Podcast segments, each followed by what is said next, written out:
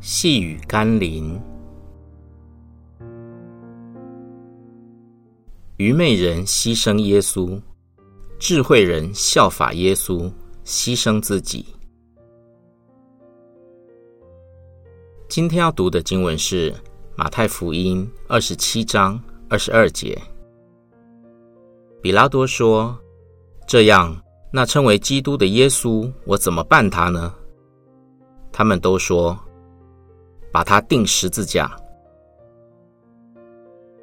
比拉多虽然查不出耶稣有什么罪，想要释放他，但却为了讨好群众，将耶稣钉上十字架。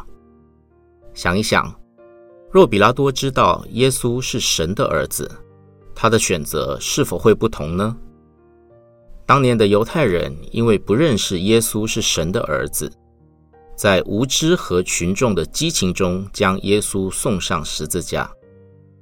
今天，我们是否也可能在压力之下，或是为了讨好别人，而错误地对待我们身旁的人呢？盼望我们不要再落入那些群众的问题里，而是能够效法耶稣，全然顺服神的旨意。让我们一起来祷告。主耶稣，谢谢你选择顺服天父的旨意，无声的为我付上代价。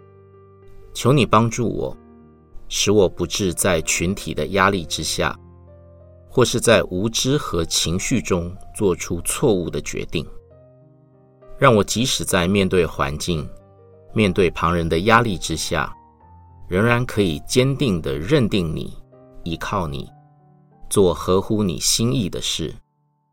奉耶稣基督的圣名祷告，阿门。